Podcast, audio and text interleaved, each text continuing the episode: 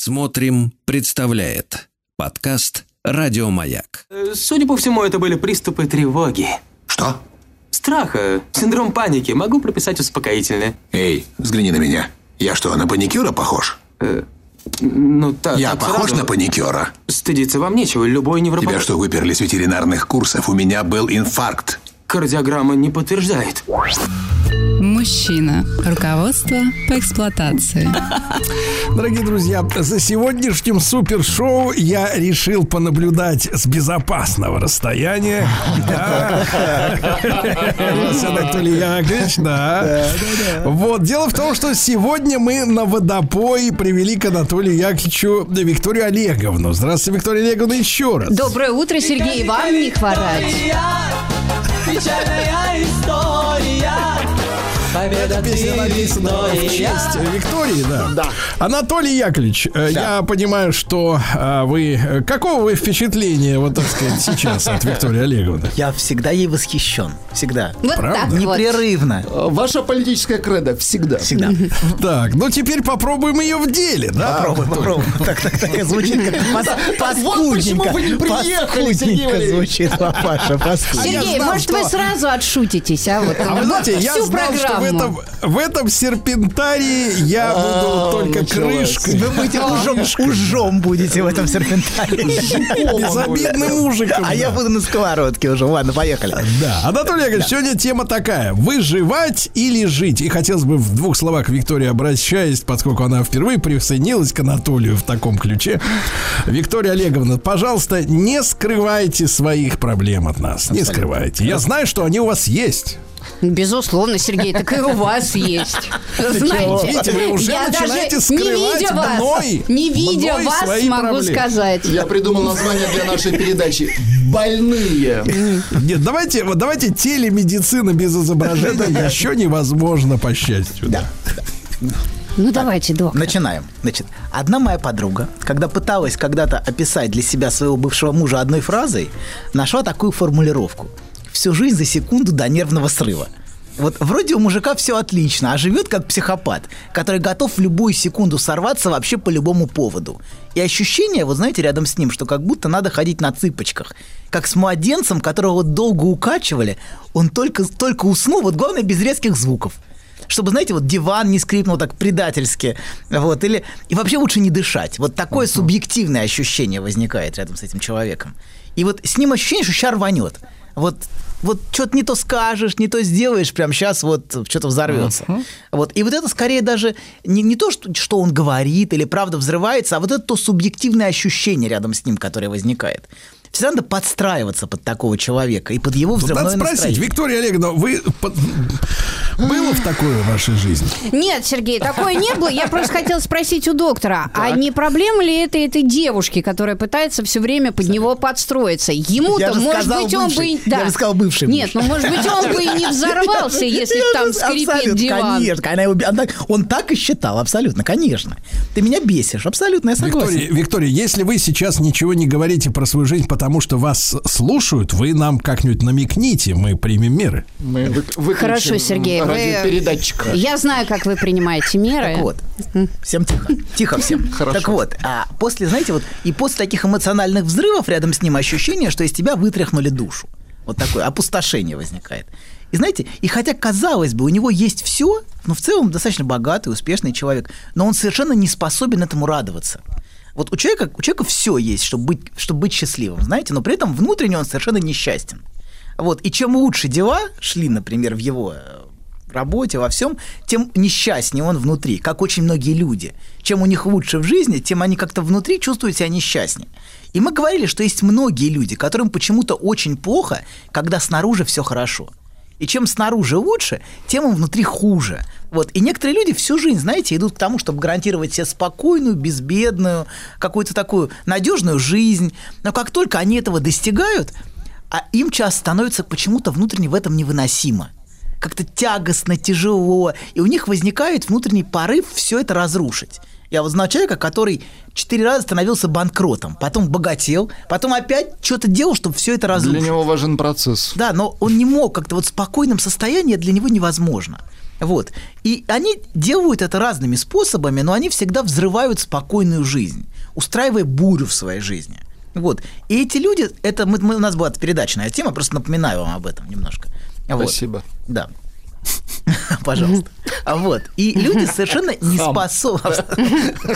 От такого слышу. Мне кажется, Сергей очень сильно дистанцировался сейчас. Ничего, ничего, он вернется, не переживайте, вы не волнуйтесь. За Сергея не волнуйтесь. Так вот, эти люди, они не способны наслаждаться спокойной жизнью. И мы говорили с вами о таком художнике, как Караваджо. У нас была передача целая. Гениальном художнике, но совершенно невыносимом психопате который в своей жизни организовал полный кошмар. И первое, мы говорили, что такие люди несут в себе кошмар, растущий из детства. Но не просто они несут его, они, знаете, они воссоздают его своими действиями вовне в своей взрослой жизни. Они этот кошмар, вот как Караваджо, постоянно этот кошмар воссоздавал в своей жизни. И их внутренний ад зачастую становится адом внешним. Они для других устраивают ад, в своей жизни устраивают ад. И, а, знаете, вот у Караваджо чем все лучше было в жизни, тем более саморазрушительным становилось его поведение. И закончилось убийством его поведения. Вот. И, а, да, и мы говорили, второе, о чем мы говорили, я вам напомню, мы говорили, что такие люди, и в принципе, люди плохо переносят контраст. Люди очень тяжело переносят контраст. Вот когда у тебя ад внутри, ты не можешь выдерживать спокойную атмосферу снаружи. Вот тебе плохо, погано как-то на душе, знаете. А, ну, а вот представьте, на- тут еще рядом ходит и улыбается. Абсолютно, вообще. Хочется, хочется прям втащить. Тащить, да, прям. Вот. Да-да-да. Так вот, тебе плохо, на душе настроение поганое, знаете, давайте по-другому. А светит солнышко. Вот, вокруг солнышко, давайте Хорошо, вот сейчас Солнышко, хорошо, да, так, да. солнышко. И это вообще невыносимо. Знаете, такая погода прекрасная. А у тебя что-то прям, вот тебе прям непонятно что, но прям тебе плохо внутри. И лучше, знаете, когда адская буря снаружи, вот. И тогда как бы человек не слышит такого сильного контраста между внутри и снаружи. А, и а, так, понимаете, так э, вот э, так лучше, когда вот одинаково и снаружи, и внутри. Поэтому люди в своей жизни такую же бурю создают все время. А, и глубинное ощущение таких людей, знаете, это бессилие глубинное, вот отчаяние, безысходность, ненависть, страх, это вот то, что внутри живет. А, Но вот. Это нормальное состояние или Абсолютно. какое-то патологическое? Да, не, нормально, нормально, абсолютно. Ведь так по Ну, жизни? да, Конечно, конечно, нормально. Так по жизни. это- Какие милые люди. Очень, хорошо. Нормальное состояние. Вот, да. И это состояние сопровождает человека всю жизнь. Вы давайте так, вы хотите какие-то термины, я ненавижу все эти термины. Так. Вот. Вы ненавидите или не знаете? Не знаю, не знаю, поэтому ненавижу. И знать не хочу, Знать не хочу, да, да, да. да. Не не Чего нашего доктора тут подкалываешь? Я, Что- он не знает? Очнулся. Да у него, у него столько корочек всяких разных университетских. Что плащ можно сшить из них. Столько потрачено на них денег. Так вот, смотрите. А дайте вернемся на секунду. Давайте на А, секундочку. я- ярлыки, понимаете, они создают неправиль- неправильную картину в целом. Ярлыки это не очень. Кстати, ярлыки это, ну, не важно. Давайте, ярлык такой, пограничная личность. Вот то, что мы описываем, подпадает под психотерапевтический ярлык пограничная личность. Вот. И их внутренний мир можно описать как очень такой, очень жесткий, как тюрьма или даже как концлагерь. Это вот их внутренний мир. Это жесткий, тиранический, безжалостный мир унижения и превосходства. А, и это мир, знаете, он разделен на такие фигуры, как вот там небольшой набор персонажей в их внутреннем мире. Это жертвы, тираны, равнодушные зрители, которым плевать. Я умираю, а тебе плохо. Самая хорошая И категория. И спасатели, вот. да. Спасатели еще, Да. да. И причем плохие в этом мире всегда могущественны, а хорошие всегда бессильны. Это вот та- так их внутренний мир выглядит. И люди с таким внутренним миром, они всегда вокруг себя начинают схожий мир организовывать. А вот находят себе во- вовне преследование, какую-то тиранию себе сами создают. И они воспринимают мир, в принципе, как тиранический и давящий окружающий. Даже если в реальности все совсем не так. Но их субъективное восприятие мира это как будто меня мучают и тиранят. И они зачастую, например, испытывают отчаянную ненависть к любому режиму. Какой бы режим ни был, они ощущают его как тиранический, а, значит, мучающий их. И они, правда, могут создавать в результате потом, что правда их начинают а, шпынять. Вот, а, да. Иногда это, знаете, доходит вплоть до паранойи, прям вот эта ненависть к любому, к, к любой вот такой системе. Вот, и они так видят мир. Вот. А какое ощущение они носят внутри себя? А если глуби, описать вот это глубинное их ощущение людей с такими проблемами, то наиболее точное слово будет выживать. Вот их внутреннее, внутреннее ощущение – это выживать. Им надо выживать. И выживать, понимаете, это то глубинное ощущение, с которым они а, всю свою жизнь живут. И если необходимо выживать, то все нормально, вообще все хорошо. Они с этим прекрасно справляются. Эти Но им люди, нравится которые... это, такое состояние. Слово нравится здесь не очень уместно. Они понимаете? другого, наверное, не знают. Ну как-то да, это им понятно. Это понятно, знакомо, абсолютно. Вот. И надо выживать, и они это делают, они умеют, они хорошо справляются, они всю жизнь, всю жизнь, всю жизнь только этим и заняты. Вот. И, но при этом они совершенно не способны жить. Вот в чем проблема. И чувствовать какую-то удовлетворенность от жизни. Вот пока надо выживать, все хорошо. А выживать они умеют. Вот как мы говорили про Мерлин Монро, например. Она использует, воспользовалась такой свой сексуализированный образ, соблазняя их, им тех, кто мог гарантировать ей защиту, начиная с очень раннего возраста. Вот. И все детство она провела в аду, понимаете? Это девочка, которой нужно было выживать. Вот, там была безумная мама, она прожила в приютах, и она создала какой-то способ выживания, такой сексуализированный. А, Вот. И вообще жизнь таких людей, в принципе, это набор различных стратегий выживания. Это бей, беги, там, я не знаю, или прикинься мертвым, чтобы тебя не заметили. Вот надо ступор полный, знаете, как, как животные такие, прикидываются мертвыми. Это вот тоже стратегия. Слушайте, Некоторые- ну, мне что кажется, за каждый такие? человек э, в своей жизни... э, Прикидывался хо- мертвым, хоть- согласен. Нет, ну, не прикидывался, но, по крайней мере, выживал. Так это точно. Сто процентов, так, так, так. Вот сто процентов, это правда. Вот, да. Но тем не Виктория, менее... кстати говоря, у вас, вот смотрите, обратите, вот Не это сказать. У вас очень сексуализированный э, образ после FHM. Очень Вы сексуализированный. давно меня видели, Сергей? Давайте с этого Я начнем. вчера разглядывал эти Сколько фотографии. не живу, сколько он вас не видел. Ой, Сергей, вы это делаете... Я Льстите мне, Сергей, да? Да, да, да, моя крошка. Давайте про выживание. Давайте, не, не. Хорошо, Оставим пошло. Сергея с его мыслями. Нормально. Так вот. Он сообщает вам вашу желанность, понимаете? Это очень важно. Я слышу, доктор, спасибо. Это очень ценно. Вот, так вот, смотрите. а У Монро, понимаете, например, а, вот соблазнять, что соблазнять, чтобы выжить, это как у Монро. Или, а, например, в хорошем случае такие люди бывают хорошими кризис, кризис-менеджерами. Вот когда в кризисе они могут прям вообще разрулить. Вот, ну, не все, конечно. Многие плохие кризис-менеджеры. Послушайте, а, например, полководцы могут быть такими? Полководцы. но очень нервные. Все-таки полковой должен быть спокойным, понимаете? Но Нордическим. Ну да, нет, в принципе, да, в принципе, так, наверное, может быть. Вот, когда им спокойно в аду. Вот, так вот, а, значит, в аду, вот там, где надо выживать, там все хорошо. Но когда можно выдохнуть, все уже, можно выдохнуть, выдыхать. Вот тут и начинаются проблемы у них как раз. На них, видите, наваливается тут же депрессия, а, возникает какая-то тяжесть невыносимая. Не- нету проблем вообще, вот нет ничего, не нужно выживать, живи. Но это невозможно. Вот у, Монро это было, например. Или, например, например как, кра- которая создавала невыносимые Будьте здоровы. Спасибо. Так вот. У нас аллергия. Аллергия, аллергия. Так вот. Или Караваджо, например, который создавал, начал, все хорошо, он богат, он знаменит, и он начинает создавать ад вокруг себя своими собственными действиями, и ему опять надо выживать. Знаете, опять снова люди создают ситуации, в которых им надо выживать. Ну, это какая-то адреналинозависимость, нет? Определенно, да. да. Вот про, только вы выкиньте все термины, которые вы знаете, будем с нуля учить. Хорошо. Все, забудьте, забудьте все, что знаете. Да. Так вот, третье, давайте, третий момент. Для меня есть важное словосочетание – это ритм жизни. Вот. А я немножко об этом упоминал, мы об этом еще будем говорить. Будем.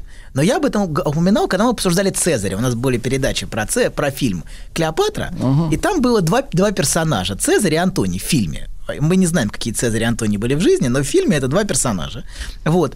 И, понимаете, а, и это два разных мужчины. Вот один Цезарь, он сам спокойно задает всем окружающим ритм. Мы видим, что ритм задает он. Он такой спокойный. У а, него есть. у него есть, да, и он спокойно задает ритм окружающим, и окружающие под его ритм подстраиваются. Вот. Даже, даже, в общем, даже очень видные окружающие. Вот. А вот спивающийся Антоний, второй персонаж, он во всем, что происходит с ним, подчинен внешнему навязанному ритму. Там Пивной алкоголик. да, алкоголики, все его что-то дерут, и все. И надо что-то делать. а, И су- суета какая-то, какие-то набор каких-то бессмысленных действий. Понимаете, но ритм задается извне.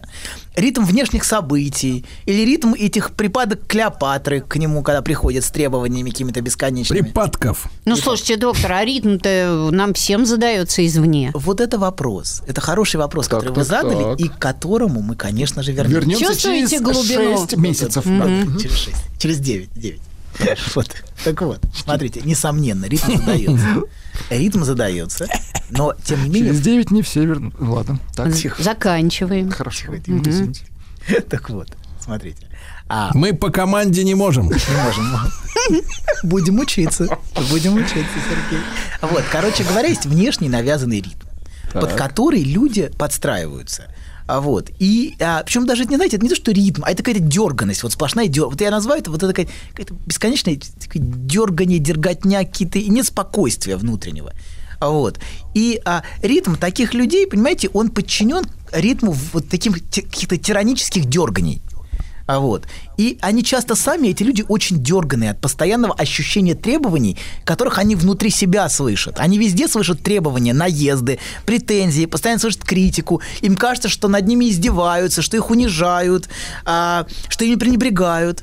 И они все время, понимаете, в этой атмосфере варятся. Это вот та атмосфера, в которой они живут. И хотя все это звучит, понимаете, у них в голове в первую очередь. В реальности часто этого вообще может не быть. Но они так ощущают. Знаете, я художник, я так вижу. Тут сложно спорить с ощущениями. А Вот. И их дерганный ритм он подчинен постоянной тревоге и какому-то страху перед внешним наказанием, перед чем-то внешним. Ну, то есть в оппозиции им хорошо, комфортно, да, вот? Ну, Что ощущение, в- что сейчас приедут, сейчас Да, да, да, да, да, да, да, да, да, да, да, абсолютно. Вот там, там как-то понятно, понимаете, понятно, и они соз- ну, вот люди сами создают себе внутреннюю реальность вовне. Вот их преследуют, и они правда создают себе преследование. То есть их, но это идет изнутри, понимаете, это идет не снаружи. То есть это не убеждение, это психоз. Ну, не, не, нездоровые. ск- Ну, Ну, хотя- они больные, чего вы стесняетесь? да? Нет, нет, ну, страдающие люди. А, страдающие. Страдающие все, да. Ну, может быть, это от мнительности некой. Он Может. не так посмотрел, не так Да, там... да, да, именно об этом, конечно. Он меня вот а ты, он меня смотрит, он что-то, наверное, выискивает, что-то он, он что-то На хочет. меня не так камера наблюдения посмотрела. Как Хемингуэй, за мной следят, а за ним следили. Ну, а если это не, одно, не отменяет другого. Если ты параноик, вот не знаешь, А, что то с тобой никто он не не параноик, следит. и за ними следит. Абсолютно. И они, кстати, могут создавать в итоге ситуацию, что они правда будут следить, понимаете, да? Но он создает столько проблем, что они правда нужно как-то присматривать. Доктор, они сами ос- э, осознают, что что-то не так? Или наоборот, они считают, что это, это норма так жить? Ну, как-то они так живут, понимаете? Такой, это такой мир, в котором они живут. Это их мир внутренний, понимаете? Здесь невозможно сказать, что это норма, не норма. Это просто пространство, в котором они живут. Вот. И это, и, знаете, вот ритм, это может быть ритм внешних, или это может быть ритм, как у Караваджо, каких-то яростных психопатических взрывов неконтролируемых. Это тоже ритм, понимаете, бесконечных взрывов таких. Потом успокоился, опять взрывы. И в отношениях с другими людьми, знаете, они, вот эти люди, они склонны к тотальной зависимости от другого, в принципе. Причем их часто бросает из огня в полымя. Вот, знаете, от любви до ненависти один шаг тут всегда. Вот. Причем в отношениях всегда у них происходит переключение между ощущением брошенности с одной стороны и ощущением навязчивого вторжения с другой. Я вот сейчас поясню. Например, если другой слишком близко, вот в ощущении, ты меня контролируешь, ты меня преследуешь, зачем ты вот ты все это делаешь, зачем ты надо мной издеваешься? А если слишком далеко, ты меня бросил.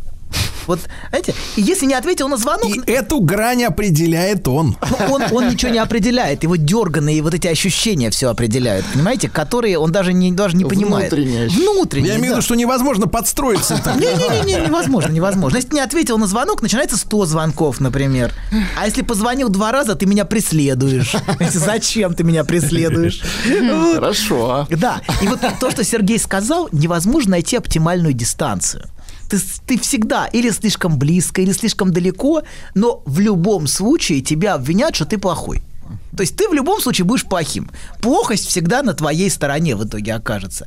Ты делаешь что-то не так, не то, ты причиняешь мне боль, страдания, ты меня унижаешь, вот, или ты меня бросил.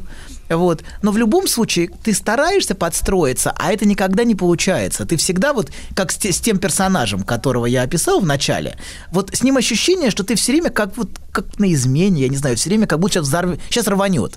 Вот. И ты все время должен, или ты что-то не то сказал, или не так сделал, и ты вот пытаешься под это подстроиться, но подстроиться как-то не, не получается, потому что нету, нету такой оптимальной дистанции Невозможно в принципе.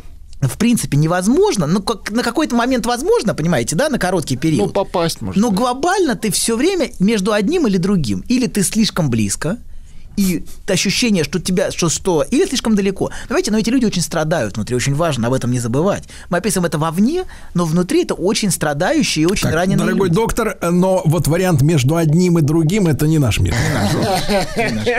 вариант Не метод. Между одной и другой, хорошо. Расскажите про свой сон. Я сплю крепким сном. Слышу плач младенца. Иду к холодильнику, чтобы достать молока. Несу ребенку молоко. А оно черное, Бен. Скажи, что это значит? Только без грязи про мою мамашу. Мужчина. Руководство по эксплуатации.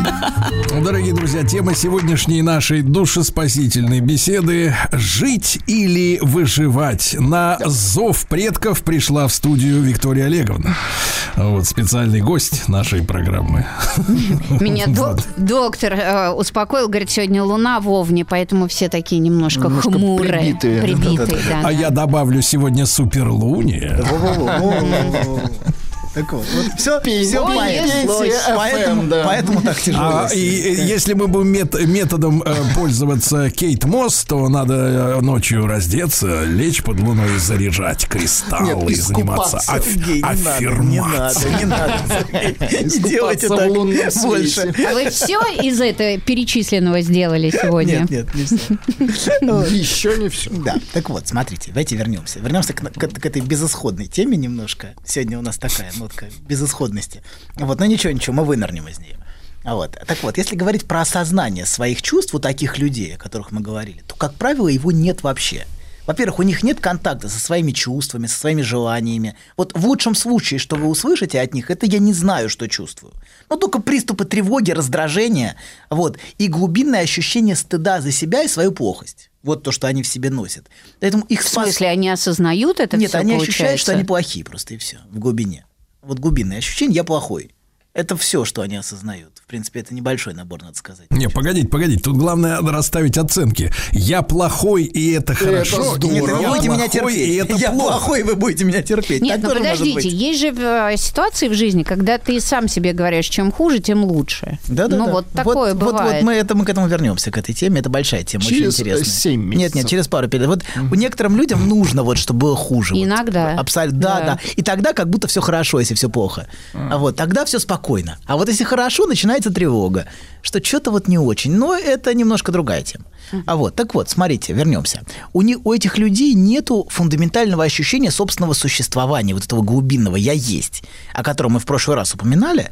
И, а, как правило, ощущения «меня нет». Я не существую, я как тень, и вот это какое-то глубинное ощущение бессилия на что-либо повлиять. Вот это ощущение тщетности. Что бы я ни сделал, все бессмысленно. Вот. И, например, у таких женщин, например, если вот к женщинам говорить, нет ощущения, что я живая. И некоторые женщины склонны буквально наносить себе порезы, прижигать об, об себя что-то. Вот то, что называется пограничная личность, они вот именно это и делают. Какую-то чтобы боль, царапать, чтобы почувствовать боль.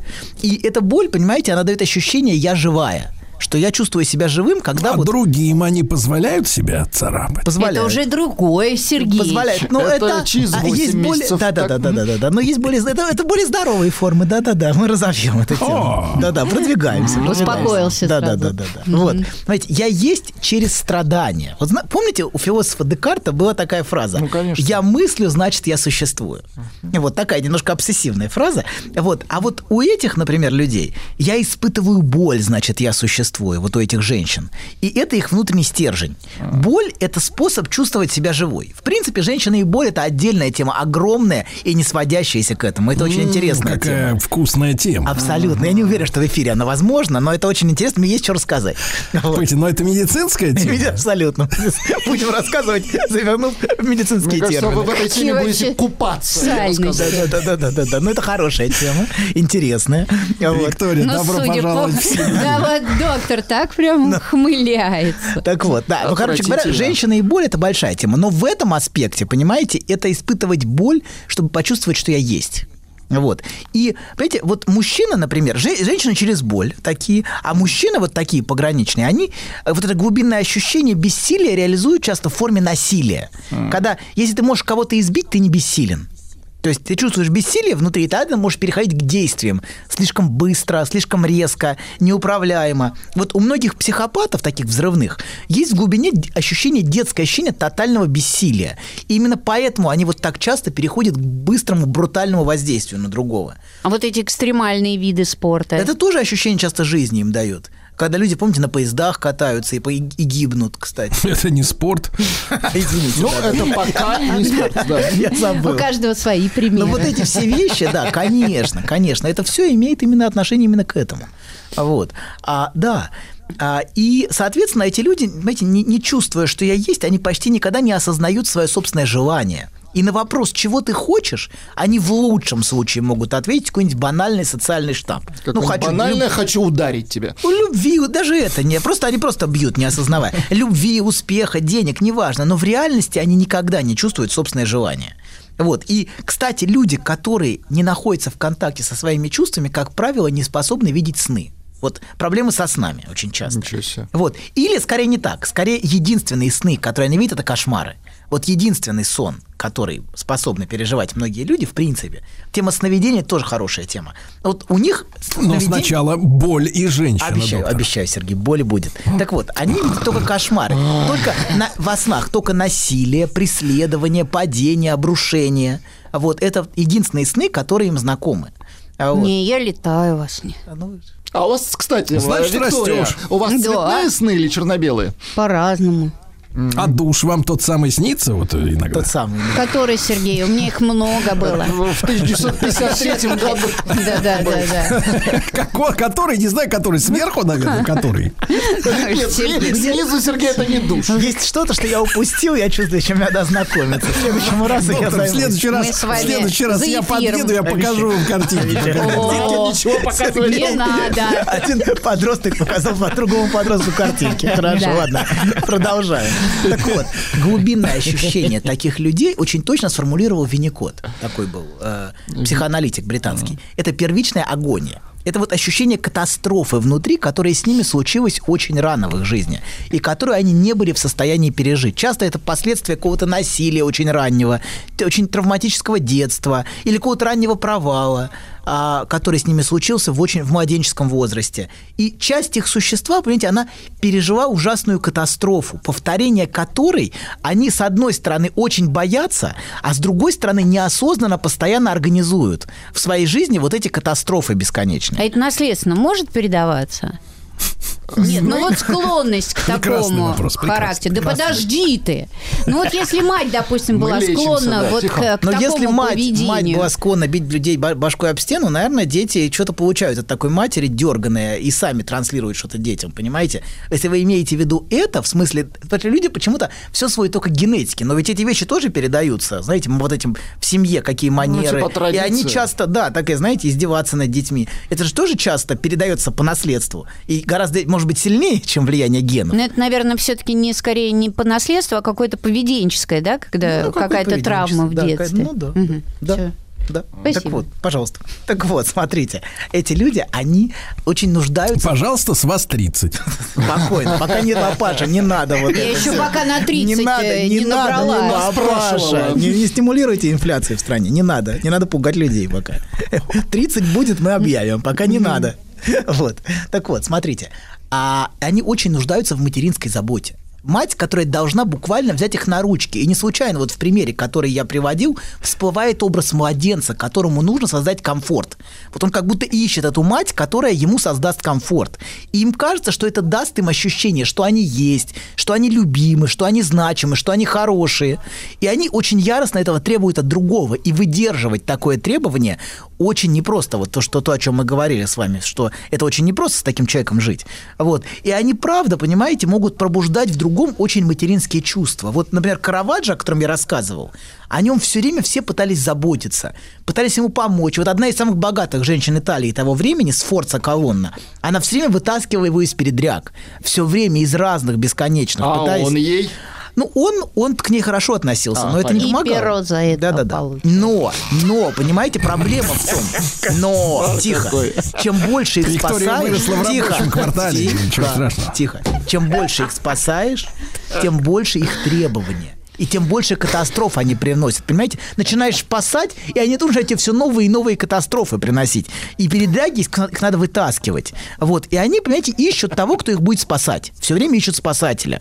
Вот. А с, с другой стороны, а, они могут пробуждать в другом просто бешеную ярость и бессилие. Вот такие люди, они умеют это делать которые на самом деле, собственно, их внутренняя ярость и есть, но которую они проецируют в другого. Вы знаете, они могут выбешивать тебя, вот прям, тебя прям вот трясет от гнева. На самом деле это то, что они внутри испытывают, но они заставляют это бессознательно испытывать тебя, этот гнев.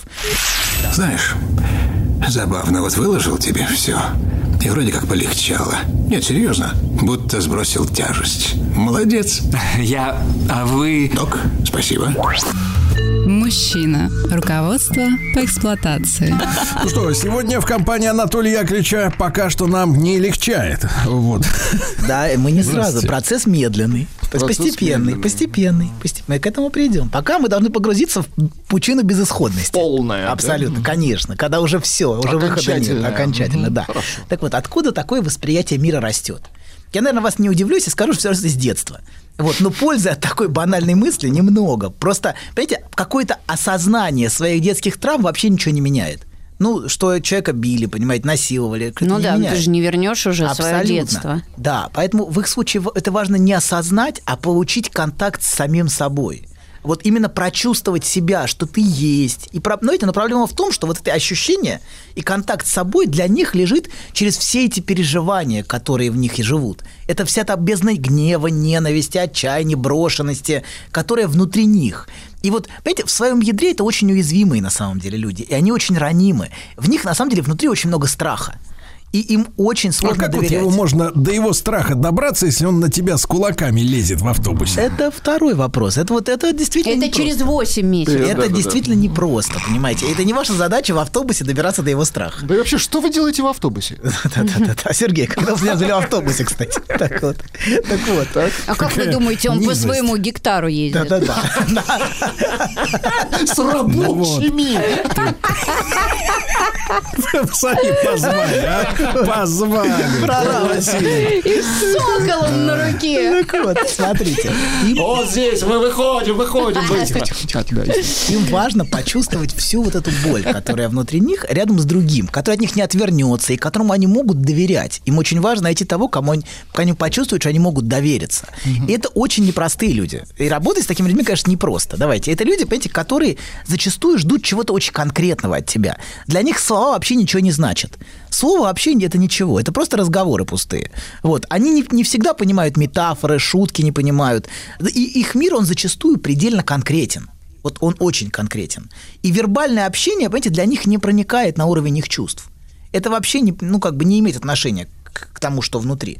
Они всегда требуют только буквальной заботы, вот конкретной. Вот вы должны меня любить, или должны меня спасать, или даже должны ненавидеть. Но в любом случае дать что-то реальное и конкретное. Какую-то конкретную реакцию. Или спасать, или вышвырнуть. Понимаете, это тоже. Вот они провоцируют вас на какие-то конкретные реакции. Потому что слова для них в этом мире выживания вообще ничего не значат. Это лишь инструмент поглаживания или отвержения. Вот меня похвалили, или меня, наоборот, унизили, оскорбили. Но как способ вот общения для них слова вообще ничего не значат. А они-то что-нибудь выражают в свою очередь? Они эмоции выражают, выбрасывают их. Просто они вза- Бьют образом. они, бьют. Бьют, бьют. Это способ выбросить эти эмоции внутри них. Вот второе. Они часто приносят, вот, например, специалисту постоянно вот в работе какие-то катастрофические ситуации, бесконечно, просто бесконечно их плодят, чтобы специалист начал их спасать. Наконец уже. И тем больше катастроф они создают в своей жизни, чем сильнее у них потребность в спасении. И только начинаешь спасать, уже все. Дальше только катастрофы идут сплошные. И у них часто, знаете, не было хорошего родителя. И они ждут этого от специалиста, вот, чтобы он стал для них мамой буквально, взял их на ручки. У вас есть такие? Но сейчас нету. Нет, надо было спросить, у вас есть такая мама? Так. Сергей, вы возьмете меня на ручки. Вот, продолжаем. Тихо, тихо, тихо. Так вот, смотрите, а, ненависть, они, знаете, они, они требуют, с одной стороны, чтобы их любили, но с другой стороны, они ненависти ждут не меньше от другого, они ее провоцируют очень часто, ведь ненависть это что-то реальное, им нужно что-то очень реальное и конкретное. И через ненависть, понимаете, вы можете почувствовать контакт с другим, просто живой контакт, вот, и даже с самим собой тоже, но вот через вот эти эмоции, вот. И на самом деле в глубине, конечно, у них есть надежда. И иногда яростное требование, чтобы им дали то, чего им не додали в детстве. Вот. Ведь сложно принять, что то, чего тебе не дали в детстве, тебе уже не, ну, как бы, ну, не будет этого. И невозможно это силой вытрясти из другого, например, угрозами суицида. Вот я себя убью, если ты, понимаете, да, вот эта тема тоже часто у них. Вот. А трясти они умеют очень хорошо. Вот прям могут прям душу вытряхивать из другого. Очень настойчиво. Но в этом есть какой-то позитив, на самом деле, в глубине. Если Ну-ка, вы посмотрите, какой? есть надежда на что-то хорошее, которое внутри них есть. В глубине есть надежда получить что-то хорошее. То есть это не просто отчаяние и полная безысходность, а вот в том, что они трясут другого, понимаете, за этим скрывается какое-то зерно надежды. Вот. И это Мало напрямую... утешительно. Да, но тем не менее, это Всему, напрямую... у которого есть надежда. И это напрямую связано с тем, о чем мы с вами говорили и будем говорить о доме. Вот дом это что-то хорошее, это место, о котором мы тоскуем. Помните, было про возвращение домой у нас? Что есть у каждого в глубине надежда на что-то хорошее. И вот это воспоминание какое-то ностальгическое о чем-то хорошем, что было в нашем прошлом. Какое-то теплое, уютное ощущение. И у ка- Да-да-да, вот в моем, в моей жизни никогда не было такого душа. Так вот, хорошо, хорошо. да-да-да. Ничего Так хорошего, вот, доктор. Смотрите, и эта надежда может стать тем, что поможет им измениться, Сергей. Да. Вот эта надежда тоска- тол- толкает их Толкает искать их на что-то хорошее, понимаете? Хотя, конечно, и превращается в яростное и похабное требование к другому. Иногда Что третирующее значит другого. похабное? Хорошо, не похабное. Лирическое. Лирическое требование, да-да-да. Но третирующее другого, понимаете? И вот важно, понимаете, что, что важно? Что А важно? как бы успешно не складывалась их жизнь, а а внутри себя они все равно носят ощущение выживания. Вот нужно выживать. А если сейчас не нужно, то всегда можно создать, создать условия, что нужно будет выживать. И чтобы они могли начать жить и, а, понимаете, не выживать, то надо вместе с ними часто пройти через этот их внутренний мир. Мир выживания. И именно этого они бессознательно требуют от другого, чтобы он в это погрузился, в этот адский мир вместе с ним. Ты должен почувствовать, как мне плохо, выдержать их это. И тогда есть возможность как бы начать жить. Но, конечно, это не просто выдержать. А, но если это получается, то часто со временем они могут начать жить, а не выживать. Вот. Но это очень долгая, конечно, и непростая работа с такими людьми. Вот. И еще один очень важный момент Но у нас есть. сказали очень долго и дорого. Вот что Ну, понимаете, говорить. эти люди, эти люди обычно не, а, не могут себе позволить, а, как бы вам сказать. а, Проблема в том, что очень Терапию. часто, очень часто, да, это не очень богатые люди, и они не могут, то есть, как вам сказать, проблема в том, что че- чем То есть еще вдобавок ко всему, что вы сказали, Еще и еще и бедность. Подождите, подождите, подождите. Понимаешь, какая Но беда? проблема в том, что самые тяжелые пациенты обычно достаются начинающим специалистам. В этом трагедия самой этой профессии психотерапевта. Нет, нет, нет. Да, но вот в этом проблема с вот самой профессии, что там, где нужен профессионал, понимаете, тут нужен профессионал. К сожалению, обычно его там не находится. Вот в чем проблема. Вот. Так же, как и в нашей студии. Но да? очень важно, ж, да, что очень важно понимать, что иногда, иногда, когда ты принимаешь, что выхода нет, выход находится именно в этот момент. Да. Сказочник. Еще больше подкастов «Маяка» насмотрим.